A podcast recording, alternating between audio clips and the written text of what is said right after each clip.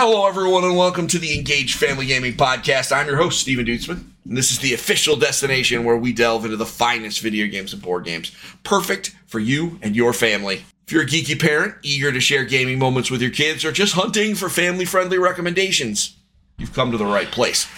Let me introduce to you the incredible team that makes this show possible. We have Jon Tomlinson, the man behind the curtain, Hello, hello, hello. Or newly the man in front of the wall of Funko Pops. Wall of pops. We have. This isn't even my final form. I know, can't wait to see it. Next, we have Jeff Walker from the Frozen North. Jeff, how are you? I'm doing good, Stephen. Good, good. And next, we have Linda Roble, the Mistress of Magnificence, fondly known as Mom. Hi, Linda. Hi. And last but not least, my very best friend in the whole wide world, Amanda Farrow, the Princess of Power.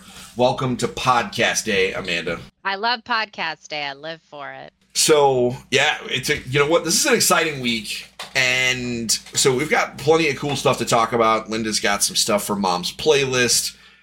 And what we're gonna do today, big topic, we're gonna kind of check in on the three major video game consoles. What that means is we're gonna talk about kind of the current state of them and the near future for each of them as within the last couple of weeks all three of them have had reports and news etc to kind of give us some context. Pretty excited about all that, and so we're going to get into that in just a moment. Hey, to the new person, I'm not sure who iBoy254 Hello, is, but hey, welcome to the That show. might be my oldest. That might.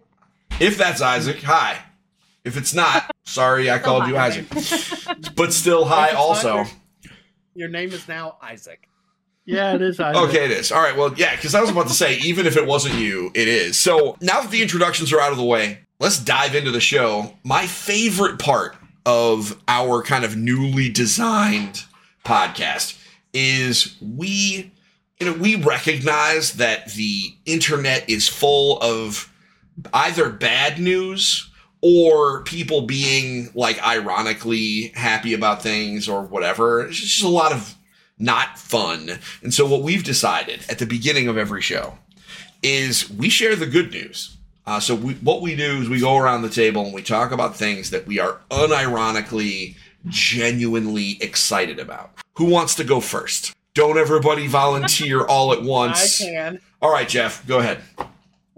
Uh, so my good thing is, I actually was going to talk about this a couple weeks ago when we had to cancel the podcast, but uh, I don't know if I talked about it on this show, but I know I've talked about it on my previous podcast I used to have, maybe on the EFG show. But my my real life job, when Steve lets me out of my office and not doing podcasts, is I am a BCBA. I work for a group home with adults with disabilities, and every February is my favorite day of the year at work because the CEO of our company rents out a water park for our residents. I actually do it twice because we've gotten so big over the years that uh, I think when I started we had 28 homes and now we own he owns 35 different homes all across the area where I live.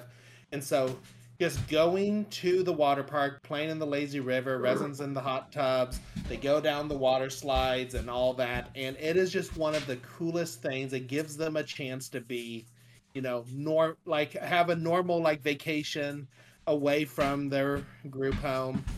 And I mean, we're talking. We I work with residents with bipolar disorder, schizophrenia, autism, some are nonverbal, and so all a wide range of people, and they all, as long as they want to, get to go to this event. That's awesome. You know what? I'm going to tell you. I mean, as Mega Mom said in the chat, she knows that you look forward to that day every year, and that is absolutely good news. Yes, it, it's so much fun. We my company's name is Flat Rock, and everyone calls it Flat Rock Christmas because every employee can't wait for that day because we all get to go to work and go to the water park. We get to get in the water with them. That's awesome, man. Man, that sounds that that does sound really great. I'm glad that your residents had a great day. That's certainly good news for them and good news for you. Uh, who wants to go next? I mean, I'll go. I'll go. So, video watchers may have seen some like fluttering of like brown poofy sleeves behind me in that light. I blur my background, but you may have seen. It. Look, there it is. That is a little mushroom person. Look at that. because my daughter's going to her first Alliance game on Saturday. And so all of her costume stuff came in. Although, what's this? The garbage. Oh, it's garbage? Well, why don't you get it away? Yeah. Thanks. so I was- So she's going to be a mushroom person. And so He's adorable. she is pretty cute. We we realized today though that like she is actually playing a game. So like we have to make sure that like we like her aesthetic is not as it's like it's important, but we like need to make sure that she like follows like the rules. So we had to like check what was the what was the re- prosthetic requirements for mushroom dryads. It turns out it's not as complicated as I thought it was. I was very worried that we weren't going to have time. And yes, as Marie in the chat says, we must protect the fungus. So that's my good news. I'm excited. I've been waiting. You know, th- this will be my third The kid that I fungus brought with among me. us. Yeah. And we got to protect the fungus. It's like a very, very important thing. All these legendary heroes are just going to be there to protect the fungus. Linda, you're going to have to come once this year so you can protect the fungus with us. It's like a whole thing. It's like a whole thing. Healing column and just like plant and guard all y'all. Nope, not all of us. No, no, no. Just the fungus. It's very important. Anyway, um, so that's my good news. So who's next? You can can't use me as a shield anymore. All right, go ahead, Linda. disappointed about that. So I'm excited because I got a new game in this weekend, and I brought it to school today because it is actually something for school. So I connected with a uh, game designer who actually created something that is intended for classrooms to help teach and like the phonics behind it using the new science of reading, which has become the newest format that we're looking at literacy instruction moving forward. So it's pretty exciting. I'm really excited to get that unboxed and get it in front of kids. Yeah, that sounds really awesome. Can't wait to see some pictures on that, which I'm sure we will. Is this the one from Toy Fair? Yes, this is that little itty bitty uh, table in like the, the bottom of the convention center that that I insisted that we go visit briefly. Oh, I was excited. I knew that it was going to bear fruit and that you were excited, and the two of you had like a three minute conversation of like extreme, like a three minute conversation of extreme learning, education nerdery, and like I didn't understand it, but I appreciated it. So good. Uh, that is definitely good designer. news. Yeah, yeah. I learned that wasn't the game designer. I, she and I nerded out even more when we had a, a virtual meeting last week. Oh, how awesome is that? So that is definitely good news. Can't wait to hear about that. Um, and who is next? Who is next? I mean, I'll there's go only two of you, so I'll go next. I'll go All right, next. starting next week, I'm just gonna roll dice. There's a Yeah. Wonderful idea. actually there's Yeah. a name picker. We the way use to it. do it. There's a name picker. We use it Yeah. in my agile stand-ups at work. I'm using that next week. I'm gonna put it on the screen too. Do it. So Ooh, actually, uh, that sounds awesome. I'm not announcing it on the show, but we have set a date. Whoa! It is soon, Woo! Oh snap! and all the co-hosts on the podcast are now invited, Aw. and hosts, like all, all the members of the everyone- podcast. Yeah, We'll we'll zoom Jeff in. yeah, yeah. We have Wi-Fi. Maybe I'll use that as an excuse to go to Connecticut. There we go. I've never been to the Northeast. Yeah, What? Really? All right. Well, I mean, it's just as cold here now as it is there, so it's just bitter and cold. I hate it. all right. Well, that is great. It, it hit That 50 degrees today. okay. So here we go. Look, Check this out. I got like so we click to spin. Oh, there we go. We could use that next. We'll use that next week, man. Watch it. Look at that. And it lands on Amanda anyway. How about that? All right, so I'm gonna grab this bookmark, um, and we're gonna put this somewhere in the show notes. Um, Amanda, Yeah.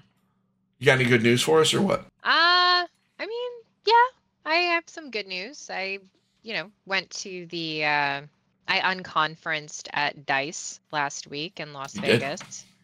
So that was pretty cool. I met some very interesting people, including the voice actor for Karlach. They were an exceptionally lovely human being. If y'all haven't played Baldur's Gate 3, then that won't mean anything to you. But Karlach is, you know, she's she is Bay, and Sam Béart is is a really lovely human being. So I'm really really glad we were able to hang out and and chill. Went to a nice Valentine's Day dinner with Mike while we were in Vegas. Looked cute. Got food poisoning, which wasn't so great, but you know, other than that, it was a it was a pretty stellar time. Cool, cool. I mean, listen, I you you, you guys do business. Dice is about business. It is indeed. And I, I mean, Mike looked sharp on all of his pictures that he posted, and I'm sure he did a business. So that sounds like good news to me. He did do a business.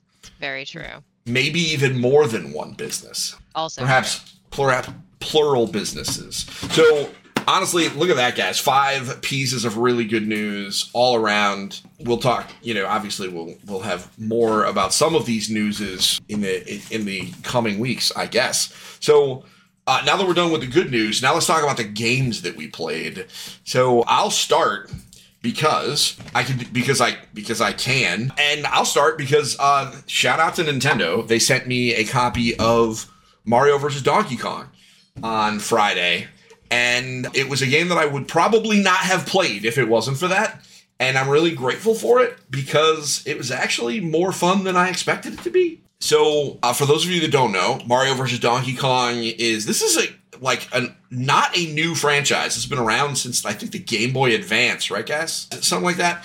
And what it is, it's like go ahead. I'm sorry, I was just gonna say it's kind of the spiritual successor to the Game Boy game Donkey Kong '94. It, it's no, yes, kinda.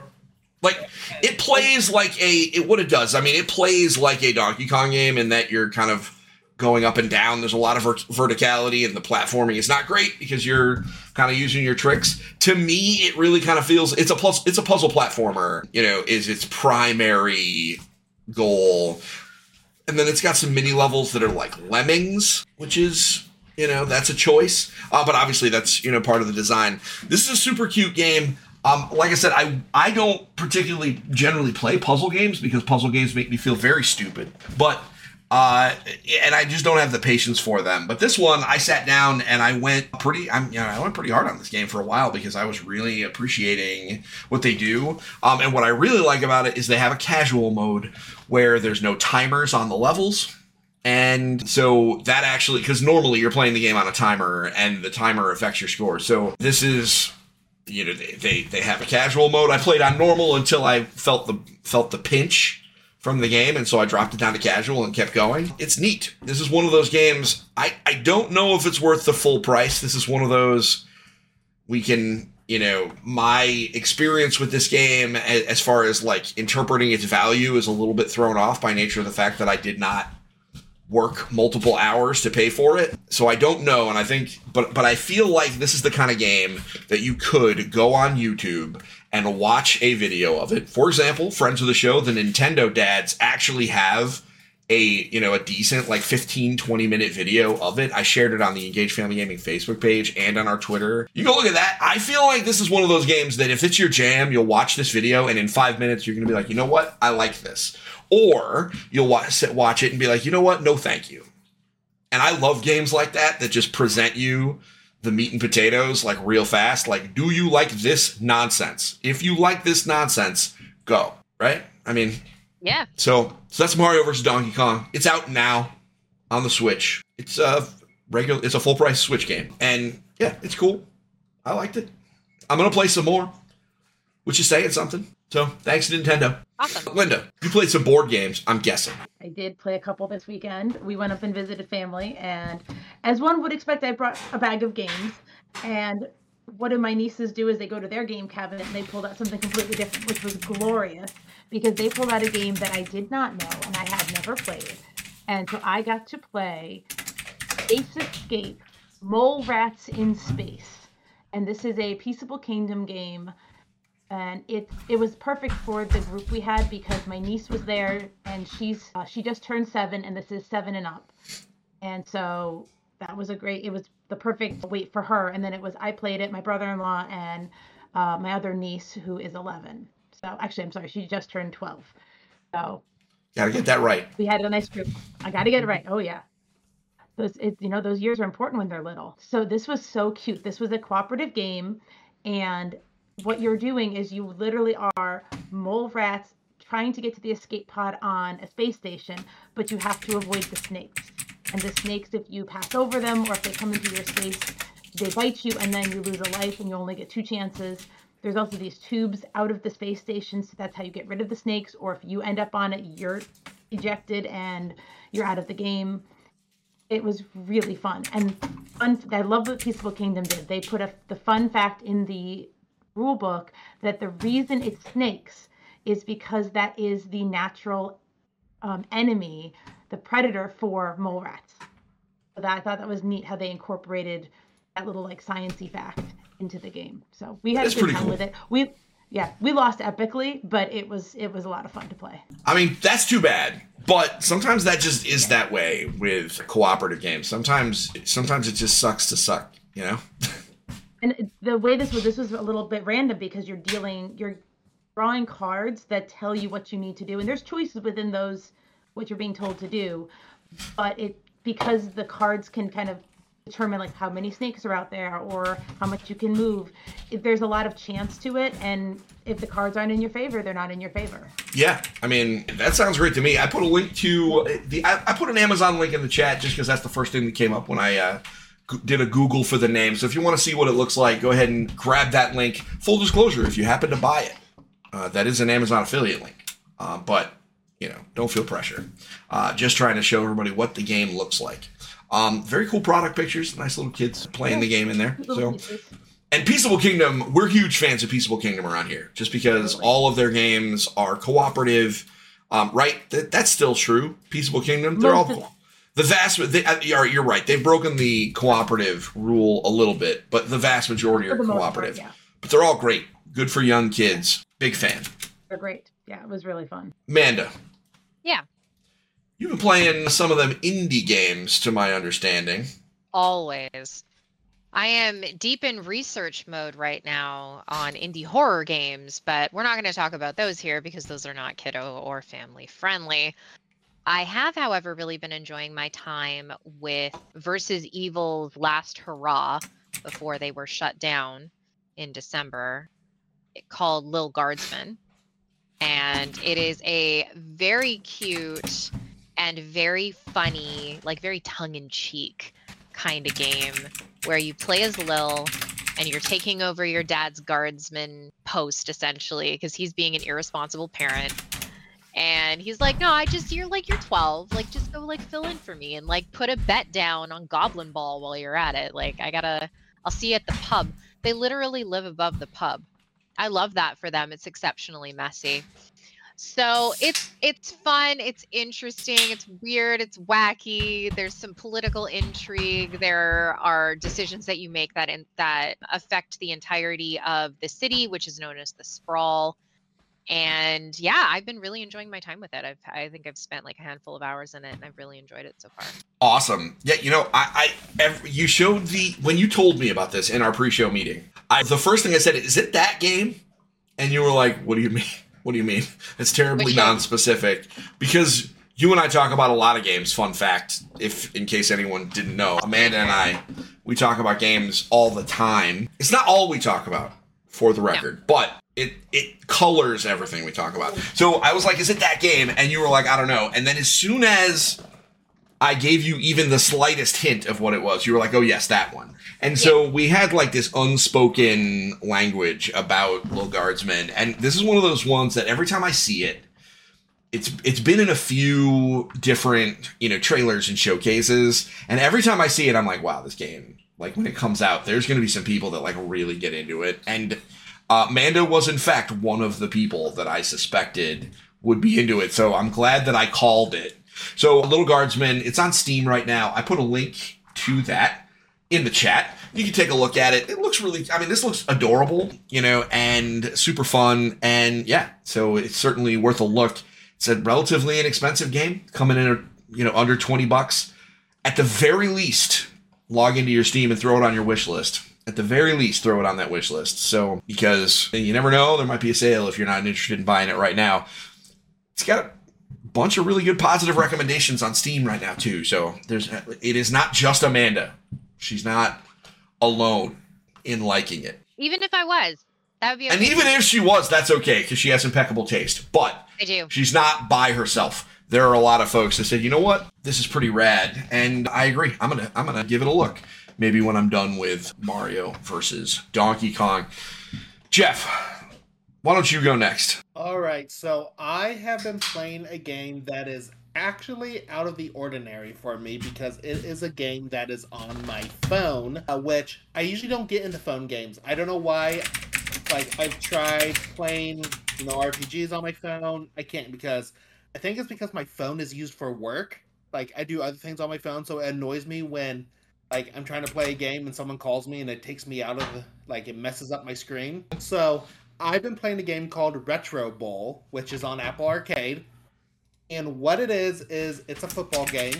It's in like the art style of Super Tecmo Bowl back in the day, and you play through a season of football. It's one of those games where you can tell they don't have the NFL license, they don't have the NFL Players Association license, but ironically, their Minnesota are purple and yellow. Their team I mean- from Green Bay is green and yellow. They have New York A and New York B. Yeah, all right. Can't say the So it's legal. So it's legally distinct. It's legally distinct. We love Uh, legal and distinctions so- here. They ask you like you start the game. They ask you what your favorite team is, and I went to play as the Vikings, and it goes, but what do you want to play with a worse team to, you know, to kind of bring the team to greatness? I'm like, yeah, sure, we'll see how this goes. It the Las Vegas Raiders hired me. I hate Las Vegas, but I'm like, okay, you know, I got them to the Super Bowl, and then after every game, every season, other teams may want to take you on.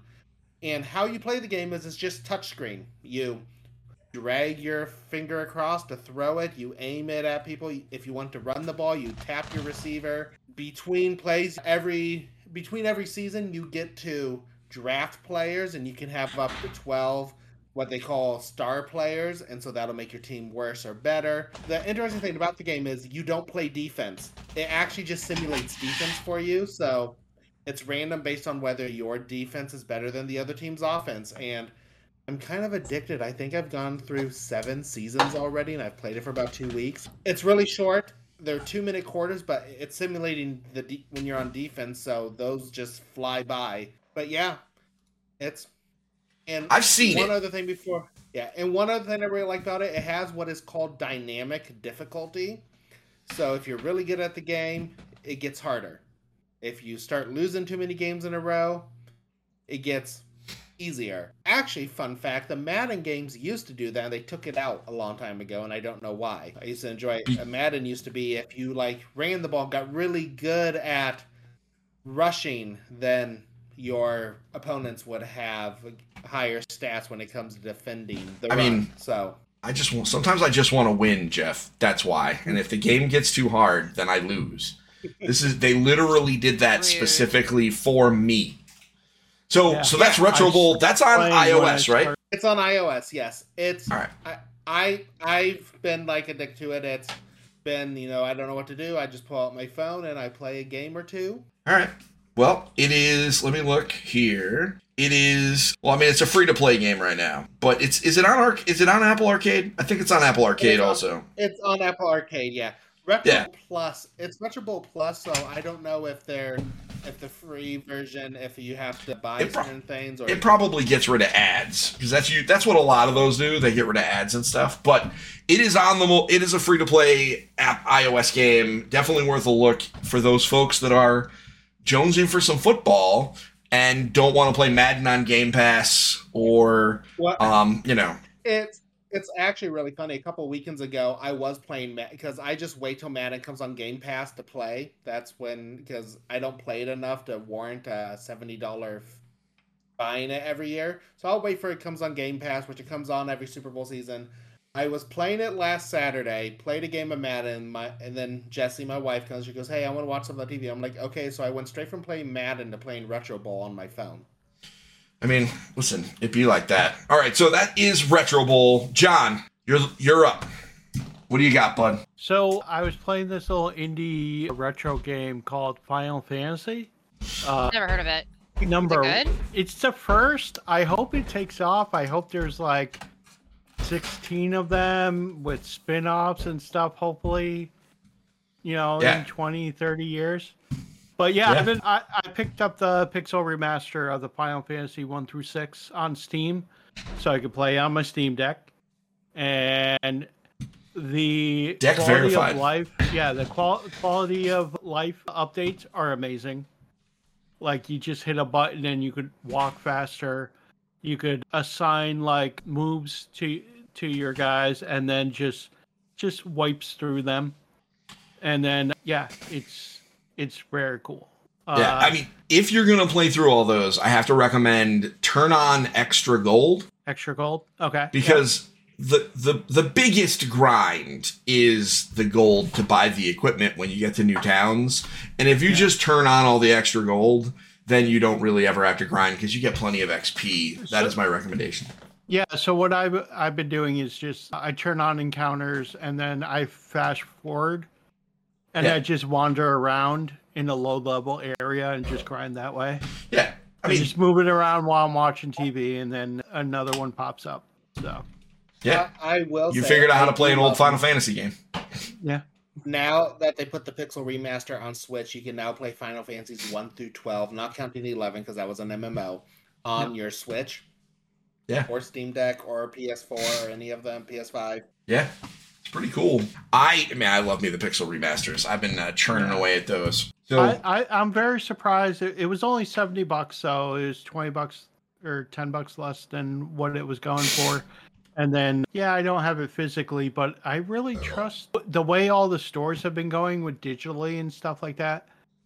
I actually trust Steam to update it so that it's playable years Yeah. from now. So like, you know, it's not too bad. I mean, it's a Square Enix thing too, and it's Final Fantasy, so I think that's a little Yeah. bit different. But obviously, we'll we'll we'll find out. Um, so that's all the games we've been playing. Lots of really good stuff, and man, this year is only getting wilder. Really, you know, a lot of excuse me, some of us weren't even playing new stuff. So this year is going to be interesting, as we're going to find out in a little bit. But first, it is time for Mom's playlist. Playing a little video there. I don't know why the audio's not working. I'm gonna have to diagnose that problem for later. There we go. Linda, you're up. You're muted, but you're All up. right, I am now unmuted because we have somebody, unfortunately, with a head cold coughing in the background. Oh, Uh, apparently, that- apparently they did hear music. So everybody else heard music, just not me. I thought that worked. I mine's muted on this end, so I don't have echoes and things. So I didn't know there was music either. So today, for Mom's playlist, inspired by my weekend trip to my brother-in-law's, I wanted to share some games for bigger group. So I have six games for a group of six players or more. So the first thing I did want to actually talk about before I went into the games, I'm going to be talking about the different style games they are. A couple of them are party games, but I purposely picked a bunch of several of these that are not party games. So the question is, what's a party game? So I thought I would define that first, just to kind of show what that is, and then I can comp- contrast it with some of the other playing styles I'm going to touch on.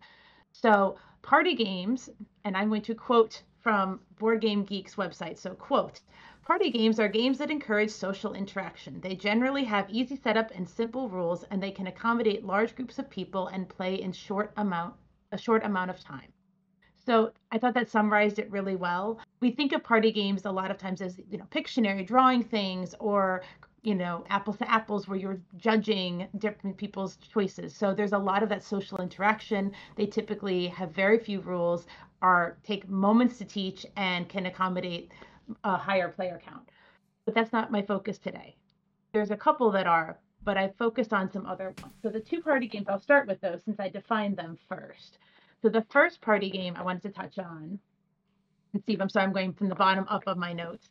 That's This is what we actually played this weekend that inspired this topic. Is I brought up Monsdrawcity up to my brother-in-law's, and part of the reason I grabbed this is that he is an artist. His drawing skills are amazing, and his daughters have inherited the ability to draw from their dad. So I thought they would really enjoy a drawing game as we were hanging out and visiting. And this was a huge hit. And my boys got pulled into the game as well. So it was just this big group of us drawing these silly pictures of monsters based on description. So this is, um, if you know Pictionary, similar with the you have to draw something or tell illustrations. But the prompt on this one is that one person gets to see the picture of, of the monster, and then they have to describe it to the other players. And based on the description only, the players draw it. So it's really a neat spin on that, you know, having one person take point and then the other people have to respond to what they're giving you. Um, and the drawing is a lot of fun. It's whiteboards. They have little whiteboards and markers, so you can go to it and participate really easily. So that was a lot of fun. That plays three to eight players. Uh, the next one that's a party game uh, is one that's been really popular the last year or so since it's come out. Green Team Wins. And Green Team Wins. This is similar to the voting that we think of like with apples to apples or games of that nature. But instead, you're writing your answer instead of just voting on a card. But the one, the answer that has the most of the same responses is the green because those players then move to the green team and then the orange team is the ones that have less so you're trying to get to the green team because the green team always wins so just a quick summary it's a very quick late game and this is another one that can accommodate a big group this actually is 3 to 12 players so this can accommodate quite the group those are the two party games that fit that description that i shared at the beginning but there's others out there that are not a party game style per se but can accommodate a big group. So one of the very first ones that I learned about when you started engaging with gaming, Steve, before I was even on board, one game that was we were talking about, you were talking about, is Tsuro. And this one is not a party game. This is a tile laying game, but it accommodates two to eight players. So, and the more players you get on this board, the more chaotic it gets because you're placing tiles, you're moving your dragon, and it makes the board. The board is absolutely gorgeous. This is an absolutely beautiful game, and it's so serene. It's got just such a different feel to it than a party game. But this is just a great one for getting a group to around the table.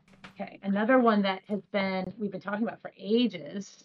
I feel like sort of like leading into it. Seven Wonders. So this is a card drafting and set collection game, and you're going through the different ages, through the different time periods of the game. It's played over ages, and this one is two to seven players so you can really get quite a big group playing it. And this one's really it looks like there's so much to it and you look at it it looks like it's going to be this deep heavy long game. The games tend to run about 30 minutes. It moves along really quickly which is nice for a big group because sometimes with a lot of players it can get really cumbersome. So that one is a great one for a little bit bigger group. And then two more. One that just kind of goes with that Monsdrawcity aesthetic, but a very different type of game. King of Tokyo. This one is a push your luck dice rolling game. This is a two to six player game. And this one, they've got a bunch of different versions. They've got expansions. Like there's, I talked about that there's a beginnings one coming out. So this one has got some staying power. It's been around for a while. It's won different awards and accolades. We talk about it on a bunch of our recommendation lists because it hits a lot of the boxes um, and not only for being a great game, the mechanic with the push your luck, easy to learn, but now it also can accommodate a bigger group of six players, which is nice to be able to to have. It's a good game. I couldn't resist. I have to end with the most the game I recommend the most. So spoilers for people that have been watching for a long time. Skyjo. This I mean I have to because this simple set collection card game is two to eight players and it's just crazy to think this little tiny box can accommodate eight players for a card game. And just as a quick refresher for those that haven't heard me rave about Skyjo for the last six years, Skyjo is you have all your cards face down. You have a field of 12 cards. It's either 12 or 16. It's been, it's been a minute. Not that many minutes, but it's been a minute. You have a field with cards upside down. You flip over to at the beginning of the game, and you're trying to have the lowest score at the end of the game. And the cards range from negative 2 to 12. So you're trying to eliminate the high value cards and only have low value cards by the end of the round. Really easy to learn game. It meets the criteria of a party game without specifically being a party game because it really is a card game and you're trying to do set collection and card the card management. So those are my six games for six or more players. So there's a lot more out there, but this was just a few different kinds of games that are out there for when you have a bigger group. Absolutely. I mean, listen, I'm, i love the the mom's playlist feature where we're where we go through and you give us some recommendations. My favorite part is every time Linda makes one of these, it turns into a list on the website. So I'm sure uh, folks that want a little bit more information uh, can look forward to this one appearing on the website at some point between now Absolutely. and the next EFG Con. So, yeah, thank you, Linda, for those six recommendations for players of player counts six or more. And and not relying only on party games. Big fan of that because you know not everybody likes those. So great topic. Now let's go to the video game topic for the week. And this one um, we're gonna check in on the three big video game consoles. I think, I mean, I'll say console specifically. Obviously, PC is a very big deal and is only getting bigger because of, you know, especially, I feel like everybody's talking about PC games recently because of things like the ROG Ally and the, the Steam Deck, just because, you know, there's more people that are playing them on the couch instead of, you know, at their workstations. Um, so even though we, obviously PC games have been huge forever, I don't want to dr- draw anybody's wrath, but the three consoles, have had some rumblings over the last couple of weeks, all three of them kind of on their own. And I thought it would be a good idea to check in and kind of opine on them. So I'm going to start with the Nintendo Switch, which is a fan favorite console. It's a big deal here. Uh, if we were to do power rankings on EFG, which I think we're going to soon, I think that the Nintendo Switch would probably sit near the top. And uh, we just got word via reports, which are unconfirmed, but we got to talk about something. That the successor to the Switch would become would not be coming until spring of 2025 which is congruent with what happened with the original switch which came out in the spring of 2017 so at least the spring date makes sense. What do we all feel about that? Does and and the answer can be nothing if it doesn't make you feel anything. Who would like to go first? Manda you're making you're making you're making like you raise you raised your eyebrow brow at me But it has a it has a mind of its own, you know. uh, uh, listen i i see i see the eyebrow raise and i get nervous because i feel like i'm in trouble um no, no, the industry might be, but not you. okay Not so you. so why why would the industry be in trouble Well, there there have the, these unconfirmed reports because they are unconfirmed, but because they're coming from multiple places, there's likely a grain of truth here. Developers have to spend development time and energy trying to get their games out the door, right? And Yeah. Nintendo partners with very specific developers in order to ensure that their new consoles have software yeah problem with you know the potentially two years of delays that there have been because the oled i think this is my analysis was kind of the stopgap right? They wanted to release something that was a little bit bigger and badder but i think the problem here is that nintendo isn't able to keep costs down. And because they are not able to keep costs down they are not willing to take it to the market yet. So potentially two years worth of delays in an already very, very challenging economic marketplace for video games and video game developers, I worry about what this will mean for the landscape of of indie developers out there and third party developers that have put together games for a Switch launch and they will not be able to start realizing revenue on it for much longer than I think they anticipated. So from a business perspective, not so great. From a gaming perspective, even though we're going to have a lot of bangers this year, they're going to start trickling to, you know, like they're it's, it's not going to be nearly as exciting as last year was and that is namely because there have been a lot of canceled projects. So, I worry.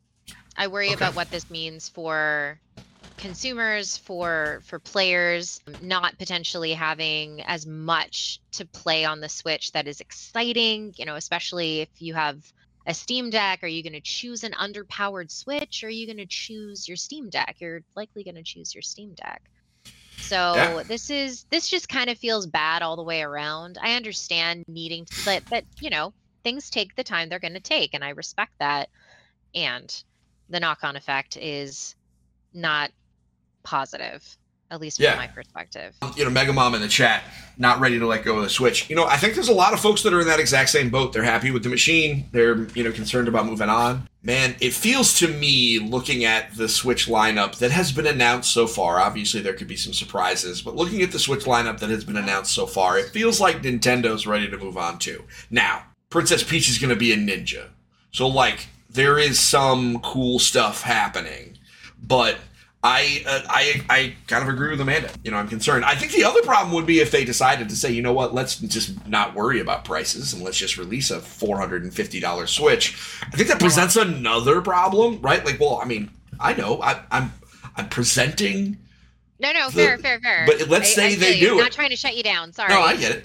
No, but let's say they do it.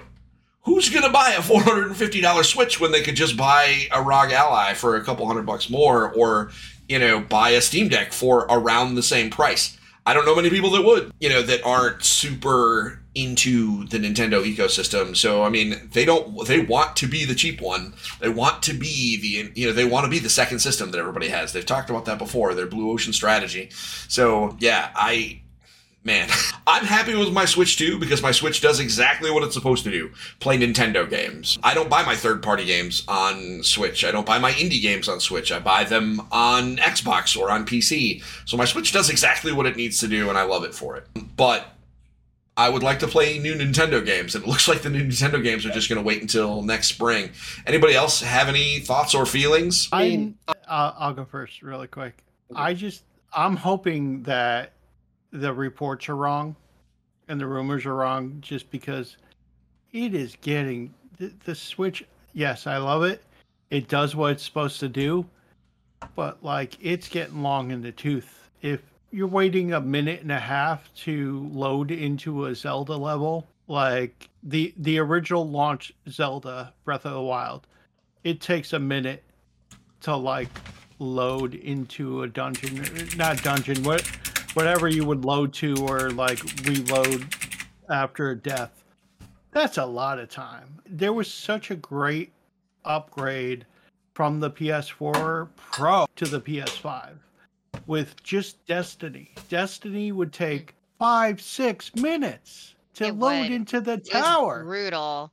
and then it was 45 seconds or a minute total from title from hitting the button on the um, the menu to load in all the way to to the tower.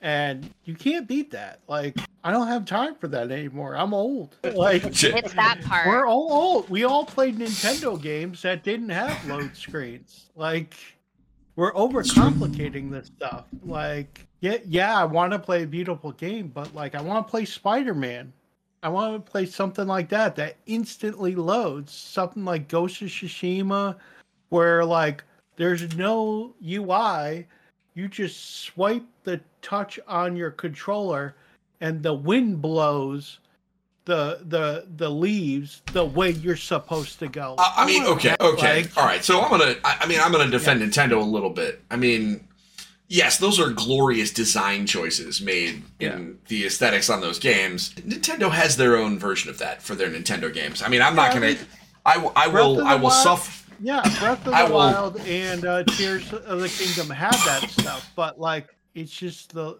the loading and loading. Well, like it, it, yeah. need, it needs a better processor. This was a tablet that they stuck controllers to the side of and put to market. Like I mean, I mean, you say that, but it's. I, I, and, Yeah. and I'm gonna I'm gonna be the Nintendo fanboy here that says that yeah sure it's just a tablet with controllers glued Yeah. to the side but it is like the third best selling console in history so Yeah. it is it, it, but you're right it's probably time for something new Jeff what do you got Well, I I am concerned about this year for Nintendo because as we know, we know Princess Peach is coming up, and then I think the only other two announced games are Paper Mario and Luigi's Mansion, which are remakes, even original games. And then they announced a direct for tomorrow, but it's not a direct, it's a partner direct, which don't get me wrong, we've had some great partner directs, but a lot of times it's like, looks what's coming to Switch, and then as soon as that drops and ends, Xbox tweets out. These games are coming to Xbox, and then PlayStation tweets out. These games are coming to PlayStation. So, knowing that Nintendo isn't doing their normal February direct makes me think that they don't have a lot. And then next week we do have a Pokemon Presents, and I assume we will get Pokemon's next Pokemon's next fall game because they typically release a game in November in the fall. So Yeah. that's just my opinion on it. I am concerned with I don't think over the last year and a half or so my Switch has sat in the dock as much without being played as it has and it had any time before that. I mean it does have I mean th- there's just been so many good games uh, everywhere else recently so I I get that Linda as the you know you're you don't play these things but you got the kids that do and you got to deal with this um are I mean, what are you, what are, what's the feeling on the Switch in your house? Are we are So- are are they talking about it at all or what? The kids aren't talking about it at all. I'm actually worried about our Switch making it to the release of the next version because it gets heavy use by one of my children in particular. And like you can already hear like the fans getting a little noisier and it's one of those are we gonna make it? It's, it gets it gets used daily for quite a bit. So I'm from just a are we gonna have to replace this and then have a new one released like not that far after that. So that's my worry as a parent, just because I see the lifespan of the one we have is a little iffy right now. I mean, it's working all right, but Yeah. it's yeah. I feel like we're on, we're getting to the point where are we on borrowed time with this this one that we got? Understandable. And you know Yeah. what? Considering that this is a console that's been around for seven years, that's not, Right. and it's a hand, it, it is a handheld that's been around for mm-hmm. seven And years. it It would not. all the time. Where we go, typically it comes along, which And I feel is like the great thing about the, sw- the Switch isn't as durable as previous. Like a DS is more durable. I mean, I've heard stories of people dropping their N64s downstairs and then just going in and plugging them in. You drop any of the current consoles down the stairs, it's done. Well, I mean, I, fe- mean, I feel like that's a, phenomenally. I've got to say, like it, it, it does get carried in a case, but it has hit the floor more than once, and it's it's held on. We also didn't buy the year it was released. I feel like we got it a year or maybe a little bit more after it was released. So you know, I mean, it's it's but it still makes it a five six year old piece of machinery, and there's only so much life you get out of them. So that's just kind of where I'm at as a parent. Yeah. All right. Well, you know what? We're gonna find out more. Mega Mom in the chat. They're still using the original Switch. Use it every day, and so far they've had no issues. Uh, they wrecked a few controllers, but it took four to five years. Honestly, you know, controllers, especially considering the drift issues at the beginning of the console. You know, the I think everybody's had to replace their their controllers a little. Okay, so that's enough about the Switch. We're, we're obviously going to talk more about this and its games over the course of the year. I would bet at the next podcast, we'll probably talk about the results of this partner direct that's taking place tomorrow. Uh, let's talk about the PlayStation 5 because this one, I think, should be a little bit of a quicker discussion. Uh, this one, the two pieces of news that we've heard are the PlayStation 5. Uh, apparently, it is entering the entering the latter part of its life cycle.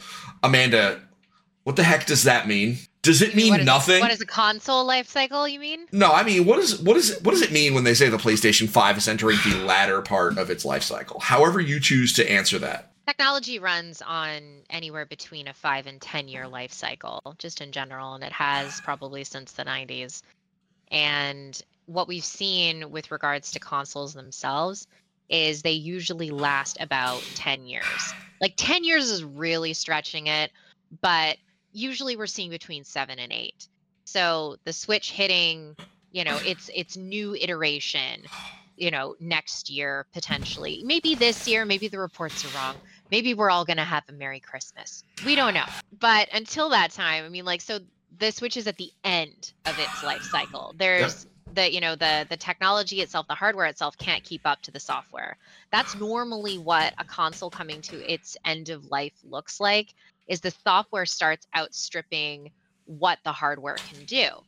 So for the playstation 5 for the xbox series consoles you know we're they've been out now. They'll be it'll be they'll be four years old Yeah. uh, this november. November 1st is is when they came out in 2020 so we're we're seeing the back half of their life cycle and we're not seeing software outstrip it. Not yet but we're going to get there because ue5 is powerful it's very powerful Okay. So that's the first piece. The first piece of news is entering the latter half, and and that makes sense to me. You know, I had somebody ask me yesterday, you know, my kid wants a PS5. Is there a new one coming? And I was like, well, I mean, yeah, but in the same way that there's always a new one coming. There was a new one coming. that part There was a new one coming the day it came out. Like all of these consoles have a have a quote unquote expiration date. But yeah look, Well, they just released a, a new one like a few months back where it has the split sides. Well, yeah, it- yeah. I mean, Yeah. but I think the, the, the this specific question was We okay. if you got a PS5, are we going to play a PS6 anytime soon? Yeah. Yeah. probably Uh, not. the answer to that is likely no you're going to be waiting at least another four years in Yeah. order the- like before we see anything. We are we're at the mid life cycle, right? And last generation, we got a mid cycle refresh, which means we got the Xbox, the Xbox One X, which was like the pro version of the Xbox One console, and we got PlayStation 4 Pros. Yep. I don't hear anything out there about potentially getting some pro versions of the Xbox Series or the PlayStation 5. And I have a feeling that it's around the same kind of problem that Nintendo's having. They're not able to keep costs down. I mean, if they wanted to put Nvidia chips in them, they certainly are not buying Nvidia chips because those are too busy making AI stuff. So it's I, I've heard the same thing that Amanda. I mean, obviously Amanda more connected than me. She knows the entire game industry, but I haven't heard much either from any of the folks that I talked to, and so. I, th- this is what I told my friend when she asked me. I was like, "Listen, you know what? PlayStation Five. If you've got kids that you know that, that have games on- that they will play that are on it that are only available on the PlayStation Five, they want to play. You know, that yeah, I mean, do it because it's it's eh, you're not buying it. It's not like you're getting a PS5 and it's going to expire in a year. You know, it's not like you could wait six months for the announcement. You know, this is we're in the middle of it. So that's the that's the PlayStation, and I think you know we're uh, I, we also know historically we've got some bangers at the tail end of the PlayStation's life cycle. Tail end of the PlayStation 3, we got The Last of Us. The tail end of the PlayStation 4, we got God of War Ragnarok and Spider-Man and you know Horizon Zero Dawn. So like really good stuff is coming. So I I can't wait to see them break the PS5 with a game. Like I want to see a game that's too good for that system because every time I turn my PlayStation 5 on, I'm shocked at what they're capable of doing. And I feel like I'm going to get shocked again in a couple of days when I play Final Fantasy VII Rebirth, which I can't even believe is actually happening. It's just so wild it's to me. So, so that's PlayStation 5. Let's talk about Xbox for a minute because we are thankfully not an Xbox show because apparently within the last like 3 or 4 weeks if I was if you were an Xbox show, you were required to set your console on fire. It was just like what you did. It was what you had to do in order to be part of the the the, the crew. So, fortunately, chaos did not reign. No. there were we heard some reports that Xbox was going to go third party that they were going to that the, the sky was falling in Xbox land. What's actually happening? Here's what we actually know is happening with Xbox. And I'll I'll I'll share this news because we know. If you own an Xbox and you heard reports if somebody was coming up to you telling you that they're never making Xboxes again, and that that was not true. They are going to make more consoles, at least based on the information that they provided us. They want they want Xbox games to be everywhere. They want Xbox games to be played by lots of people. The answer to that is not giving people a thing to play it on. So that's the first one. But they did say that there are some games based on a current and it's kind of a moving target rubric where they're going to be putting games on other platforms.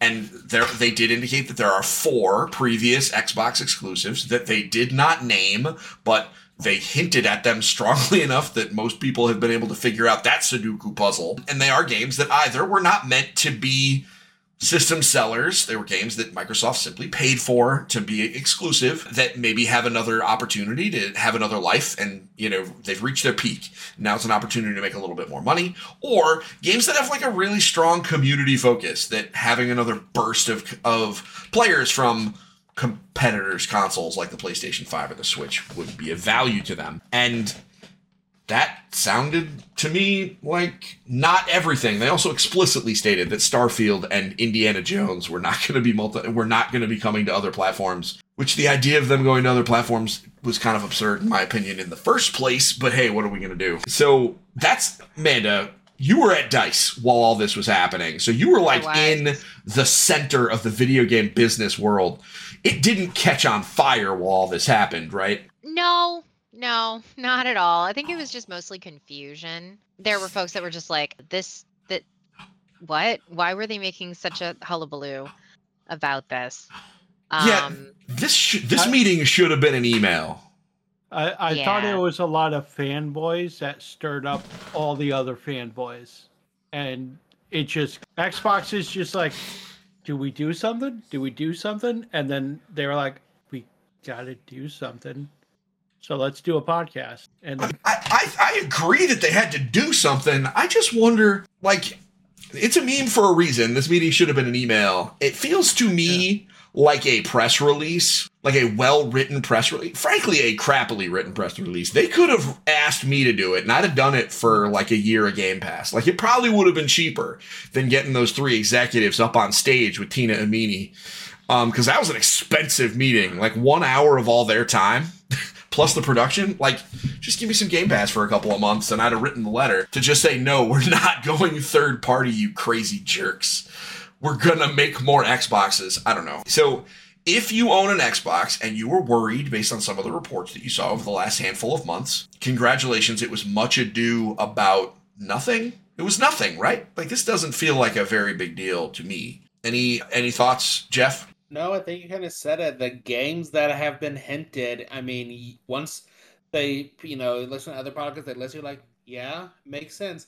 And also, I mean, looking at a GameStop, a GameStop, like Xbox has really pushed the Game Pass as its peep. I mean, one of the games rumored is Hi-Fi Rush. No one is buying an Xbox so they can play Hi-Fi Rush.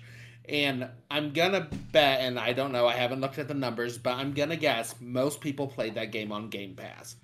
Like, I mean, I think we looked, it was a $40 game because you had, it surprised us, $40. I don't think people are gonna spend $40 on the game. They're just gonna go with their $18 a month Game Pass and play it there. So I think to them, it makes perfect sense to put their games on other platforms. It's kind of like when the whole Activision thing was starting up, and they're like, "Oh no, Call of Duty's going to go just to Xbox." Like that, in my head, that did not make a lick of financial sense.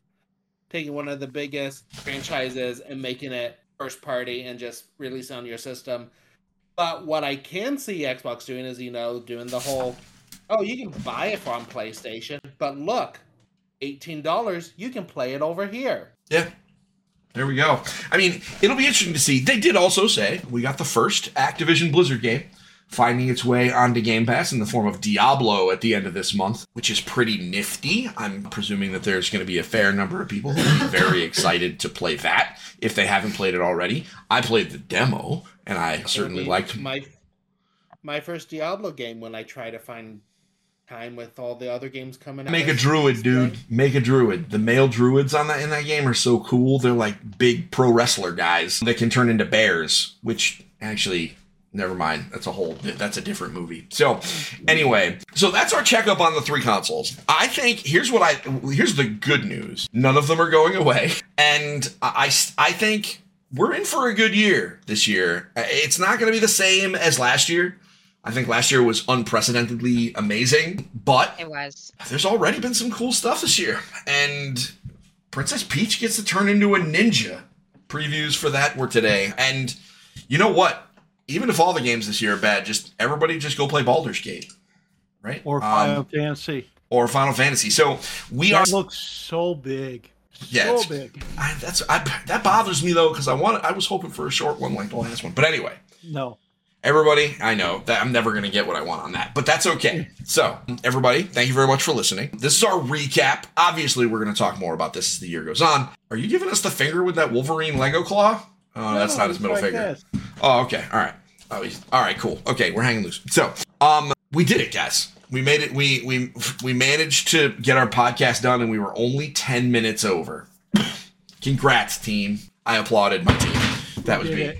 And now I got my kids throwing stuff around. So, everybody, thank you very much for listening. I hope you enjoyed listening as much as the five of us in, enjoyed recording, which admittedly is a very high bar because this is a highlight for all of us. We will be back in another two weeks for the podcast. Obviously, we'll talk about all the big happenings, specifically anything huge that comes out of the Nintendo Partner Direct tomorrow and Pokemon Day if something crazy happens with that. But we will also be back next Monday as we return to our voyage east with the Coils of Destiny. They just met one of the Guardian spirits, so we're going to see what they do with that newfound information and power, etc. So that's going to be a whole thing. I had to make a whole bunch of new maps to, to go along with everything. So, everybody, I hope you have a great week. We will be back next time. And until then, don't forget to get your family game on. We'll see y'all soon. Bye. Bye. Bye.